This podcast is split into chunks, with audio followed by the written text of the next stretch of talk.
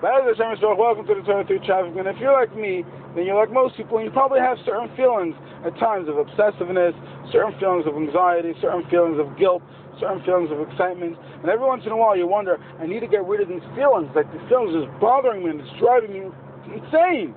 Right? So I'll tell you something really cool actually. We have thoughts and we have feelings. Thoughts come from the brain. Okay? Now feelings, we don't know where it comes from.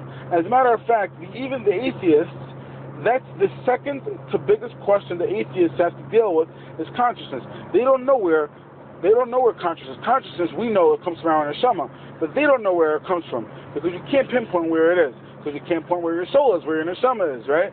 So next time you have these feelings and you're trying to get rid of them, instead of fighting them, go to the mirror and say, "I love you." Look at yourself and say, "I love you" with whatever you have, and these thoughts are processing feelings that are going to help you develop your neshama into what you want it to be.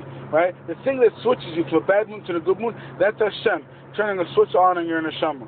So it's an amazing, amazing thing. Whenever you have these feelings and you feel like you want to get rid of it, just say, ah, we have proof that Ein Od Milvado. We have proof that there's Hashem in the world. That in addition to everything you're going to figure out about the body and how the brain works and how the body works and how this works, there's something else that Hashem could just inject in you a life, and He did. So look in the mirror and say, I love you, and enjoy your life. Have a great day. Ben Miriam.